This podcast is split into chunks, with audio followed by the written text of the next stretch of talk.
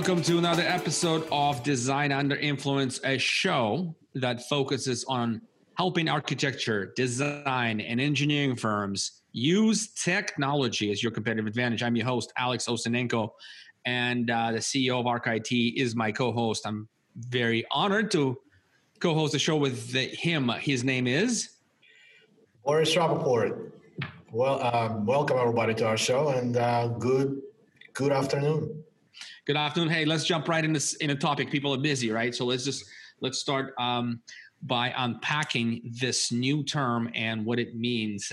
In fact, in the business circles I'm in, various clubs and whatnot for entrepreneurs, founders, people are buzzing about virtual, well, desktop as a service. You call some of this VDI. I want to unpack this. Like, this is a solution to remote work. That is the point of conversations in a lot of businesses right now. So let's try to unpack this. Boris, what does that mean to you? Like, what desktop as a service? How is it a new infrastructure? How does it work? Give us, like, a first of all, high level. All right. So at the high level, desktop as a service is part of the concept called VDI. And what that is virtual desktop infrastructure. What that means is that we've had this technology for about 15 years where we could virtualize the servers, but only in the last 5 years, we've really started to virtualize the desktops. And it's become mainstream really in the last year, where it's become cost effective to bring to the business. And what it basically means is you have a big box, either in your office or in a cloud, that houses these virtual workstations, right? So it's one physical box that has virtual workstations running on it, and your people can use cheap devices like iPads or, low-end computers or even mobile phones, if they can see the graphics on the screen, to access these virtual desktops and do all of their work, because all the processing power and all the storage that it needs actually lives on this box. Interesting. Right away, like, this, I guess, springs to my mind as an objection. Well, isn't, like, architecture and or design software super heavy? Like, what are you talking about? How can this run on an iPad or even, like, let's say a Chromebook? Exactly. And what we've been able to do in the last 5 years, and especially in the last year, is to virtualize not only just the regular kind of processor, the regular RAM, but also with the NVIDIA virtual technologies, we can virtualize the graphics cards and the heavy graphics components that are required to run architecture and design software. So we have to remember, all of the processing is actually happening on that virtual infrastructure. All you're doing is you're accessing it, even from your mobile device. You're just sending the clicks to the machine, and then the machine returns output back to you. Wow. Sounds super futuristic, but, like, if you think about this, connecting to what I hear about PlayStation 5 coming out, it's like, isn't that virtualized? I don't know how much you know about it or heard about it, but what in my reading and stuff, I'm not a huge gamer, but I'm curious, like, that tech is usually leading edge game tech. And so that, a lot of capabilities of PlayStation 5 will be related to cloud computing, as far as I understand, and please correct me if I'm wrong. Yeah, that's what I heard as well. But like you just mentioned, I'm not really into, gaming as much on that front. So I don't know the exact details, but yeah, you're basically, I mean, we're kind of doing that with all the other stuff. It just, we haven't been able to do it with graphics up until most recently, right? But now we're able to do that as well. So as long as all the computing is happening somewhere in a remote location, and your device just sends the inputs and receives the outputs, that's basically the technology we're talking about. It's virtualization technology, remote access technology, and remote desktop technology. It sounds fascinating. It sounds incredibly efficient if you think about it. Like, say, Google and stuff, like, they have these huge data centers, and that's a lot of processing happens there. And so bringing that to an end consumer was only a matter of time. But you saying it's here now, okay. And I think you're we're implementing for one of the customers, or will be very shortly. But let me ask you this, cost effective. Like, I think people listening right now, watching right now, be like, okay, Boris, that's nice futuristic talk you just gave us. But you know what? I run a business. My resources are limited. So talk to us about cost. So there are various ways to look at it, right? Because in the end, it's about having the cost benefit analysis. But at a straight up cost, for example, if I were to, you know, if I have a 100-person architecture firm, right? And we run, you know, heavy graphics applications. We're on Revit. We're on Enscape or Lumen, which is 3D software to visualize all our Revit models. We're basically using workstations that, you know, cost us anywhere from $3,000 to $4,000, right, for each one of our employees. So if it's a 100-person firm and, you know, let's just say it's a $4,000 computer, then it's $400,000 that you're investing into your... But does everyone... sorry to interrupt. I just want to be conservative here or like realistic. Does everyone need that expensive workstation or only architects? Only architects. So, all right, well... Sorry to burst your bubble. They make me do math, man. Come on. No, it's just like, let's say 20. You need 20 or 30 of those stations, right? Let's just say, I mean, 70% of most firms are architects, right? So 70 computers times four, 280 grand, right? Now, the other people usually get lower end computers, but they're still, you know, they still get computers that are powerful enough. And I think at most of the firms that we work with, everybody kind of gets a standard computer just so that we can move them around and swap, right? So even people who are in accounting may still have the $4,000 computer just because it's easy to buy in bulk and to standardize. So the equipment in a 100-person architecture firm runs anywhere from 300 to 500K. Yeah, quite possibly. And usually these workstations kind of get outdated within 3 to 4 year period. So they need to be replaced every 3 to 4 years, right? At 3 years, you start thinking about it, probably replace them at 4. Okay. And the reason for that is we already had an episode on this, but just a reminder for folks, you know, this equipment gets end of life very quickly. And not only processing power, it's just the boards and the way it's designed, it's not designed to survive beyond that or be reliable and effective beyond that. Is that right? Right. Be reliable for business use. You start seeing issues. Your employees start losing productivity because there's more issues and so on and so on. It's easier to go out and at that point buy a new machine that can deal with these issues all the time. So for the estimate that we're doing right now, that's basically kind of numbers that we're looking at. So now imagine that all I really need to do is build an infrastructure so that all of my machines are virtual. Now, also let's remember that since we're working remotely right now, most of our heavy use machines are sitting in our office with no people in front of them, right? And we're still using our home laptop or home computer or something a device that we have at home to connect to those machines.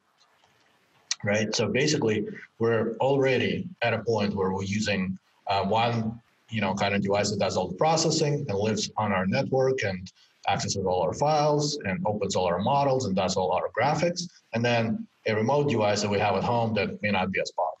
Got you. And what about the so the cost of equipment? So I sense there's some savings, significant savings in the cost of equipment itself.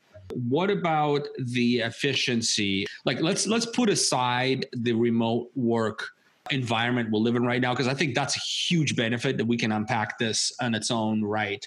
But beyond that, are there any efficiency gains from a speed perspective or access perspective or security perspective? Well, there are definitely... So the product itself, the VDI product, and depending which one we choose, there's various players in the market, but they all do very similar things.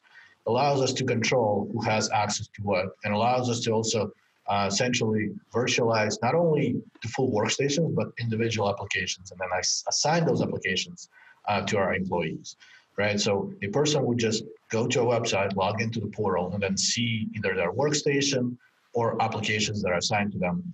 And that way we can control access that, you know, that people have to our internal resources, right? So it makes the control of it easier.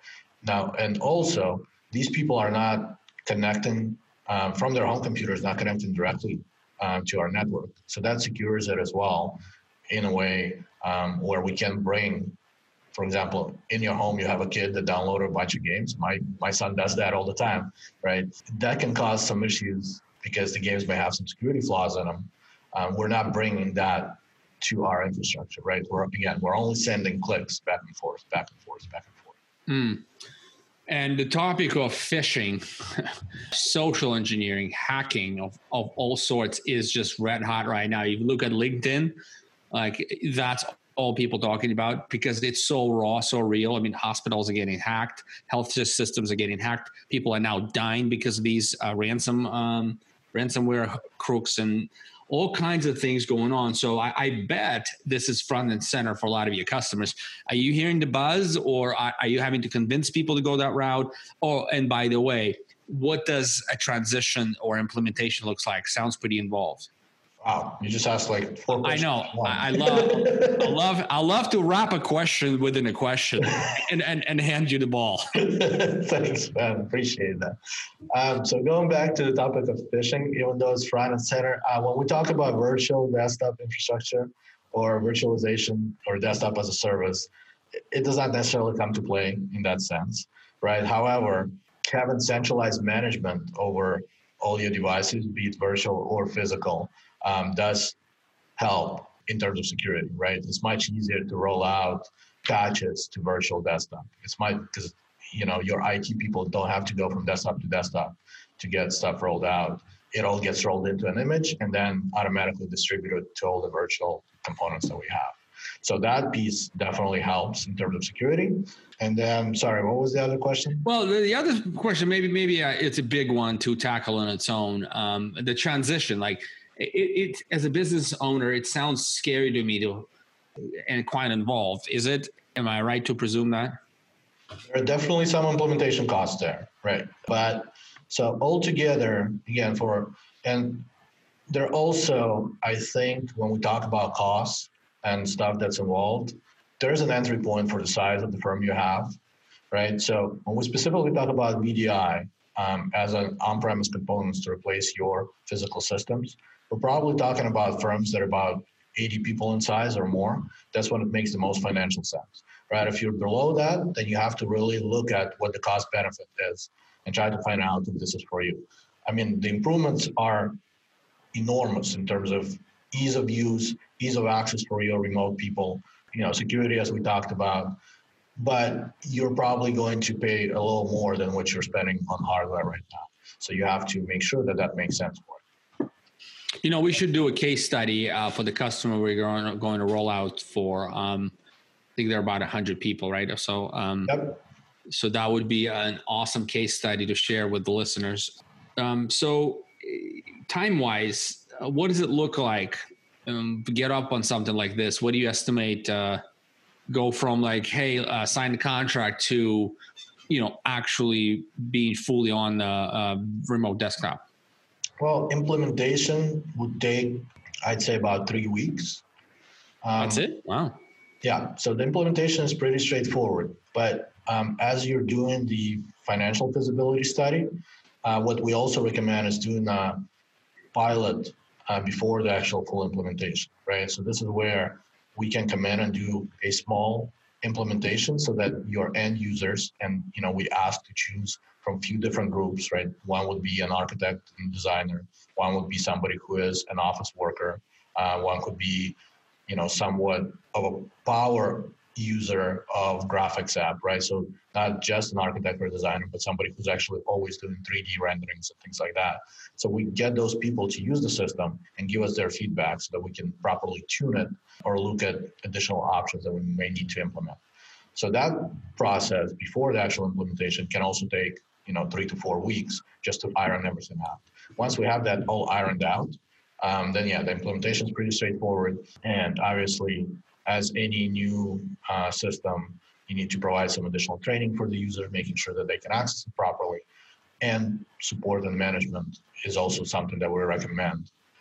Not just, having professionals look after your systems when you implement it is better than trying to do it yourself, obviously. Can people use existing machines beyond implementation, or I guess you said any machines, right? So existing ones will work? Yeah, so if we already have the hardware that's in place, we're basically extending the life of that hardware, because they can now use those machines, which are becoming less powerful and more likely to break. They can still use them to access the virtual desktop. So that basically prolongs their life, you know, for maybe instead of 3-4 years, we're doing 5 to 7 years, because they don't have to do the heavy processing anymore. So almost double the useful life of your equipment. Wow. Yep. Okay, that sounds like a $400K back in my pocket. Yeah, man, you got me listening. So what is the, let me ask you about more specifically some of the things I'm thinking about is like throttling computing power.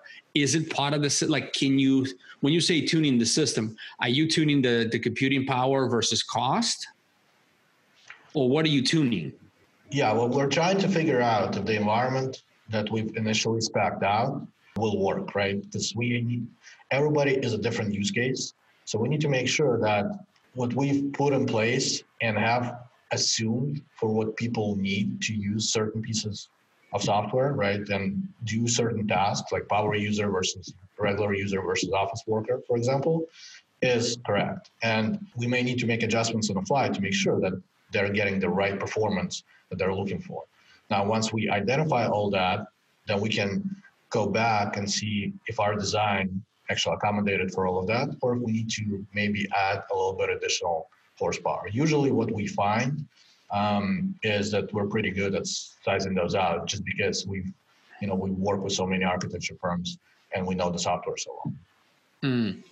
Very interesting. And so going back and talking about remote work, to me, like all the pieces of the puzzle fit in really well. It almost answers itself. Like, are there any intricacies or advantages that I have not, like, as a business owner, I can't think about right now? Because to me, it sounds very, very simple. Now my workforce could be virtualized at any point, and I could be like achieve equal productivity and as people will be in the office working in those expensive workstations. But are there other benefits that I'm not thinking about?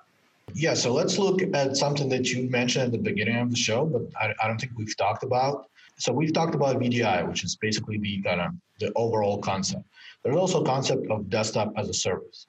And what that allows us to do is to move all this VDI and storage infrastructure in our files, not to have it on our premises, in our data center, in our office, but to actually have it in the cloud, right? Using providers, either like us, ArchIT, or just any public cloud provider like Microsoft Azure or Amazon AWS or Google Cloud, to actually run these virtual workstations in a cloud and have all your files stored in that same place, and then access it remotely through the use of the VDI technology. So that improves not only our ability for remote access, but also what if we decide not to have an office anymore, right? Think about that. Like, we don't have the place to put this infrastructure anymore, and we don't need to. It will live in a cloud. You don't pay rent. So that's one of the benefits. Another one is, now that it lives in a cloud, there's virtually, any cloud service has disaster recovery that's already baked into it. So, for example, when we're in our local office, one of the risks is, well, what happens if there's a power outage, right? Can our people now access our systems? What happens if our internet goes out? What happens if there's a fire in the building? So all of those get addressed when we start using desktop as a service in the cloud, because most of the reliable cloud providers that I've just mentioned will never have those issues, right? Their power will never go out. Their internet will never fail. And if there's a fire in a data center, they have other data centers that can run your desktops. So I imagine they have some significant redundancy and those kinds of things built in to ensure, because this is critical. This is business critical. This is not Mickey Mouse. This is not nice to have. This is not, tuning out with Netflix. This is, and I'm not saying anything bad about Netflix, great service, but look, if it's not working today, like, okay, I'll be, a little upset, but if I can't access my email for work, for example, or my project management, I'm out of business. Correct. And so, again, the public cloud providers I've mentioned, as well as other cloud providers like ourselves and others who do this type of work, basically guarantee that there's 99.9% uptime, virtually no downtime whatsoever for these systems. Gotcha.